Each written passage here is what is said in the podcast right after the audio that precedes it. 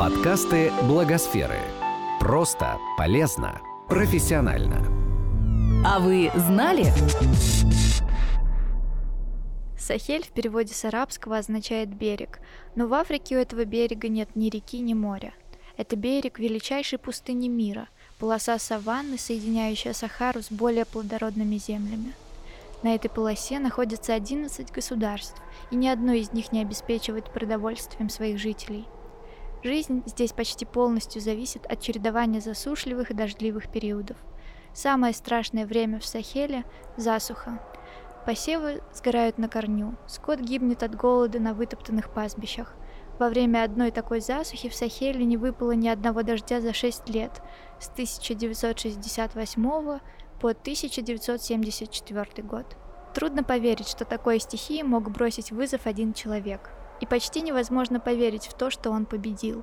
В 2010 году про фермера из Букина-Касо сняли документальный фильм. Он назывался «Человек, который остановил пустыню». А в 2018-м Якуба Савадога, так зовут этого фермера, был удостоен престижной премии Right Livelihood Award Foundation за борьбу с пустыниванием и засухой. А история его личной войны с пустыней началась еще в 1980-е годы. Самое поразительное, что Савадога не придумал ничего нового. Большого земледельческого опыта у него не было. Когда соседи уехали спасаться от засухи, Якуба Савадога остался. Он начал копать лунки для улавливания воды. Их копали столетиями и называли заи. Сальвадога просто придумал, как задержать в них воду. Отвоевывая пустыни метр за метром, он вырастил целый лес. Фермер высадил десятки видов кустарников и деревьев на территории почти в 40 гектар. Он сажал деревья рядом с посевами, и они помогали обогащать почву. Местные жители к экспериментам Савадога относились плохо.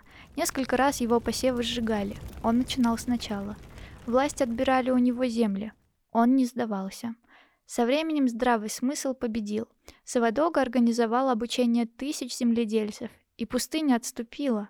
За последние 30 лет в Буркина-Фасо и Нигерии более 500 тысяч гектар было превращено в плодородные поля. Без Савадога это было бы невозможно.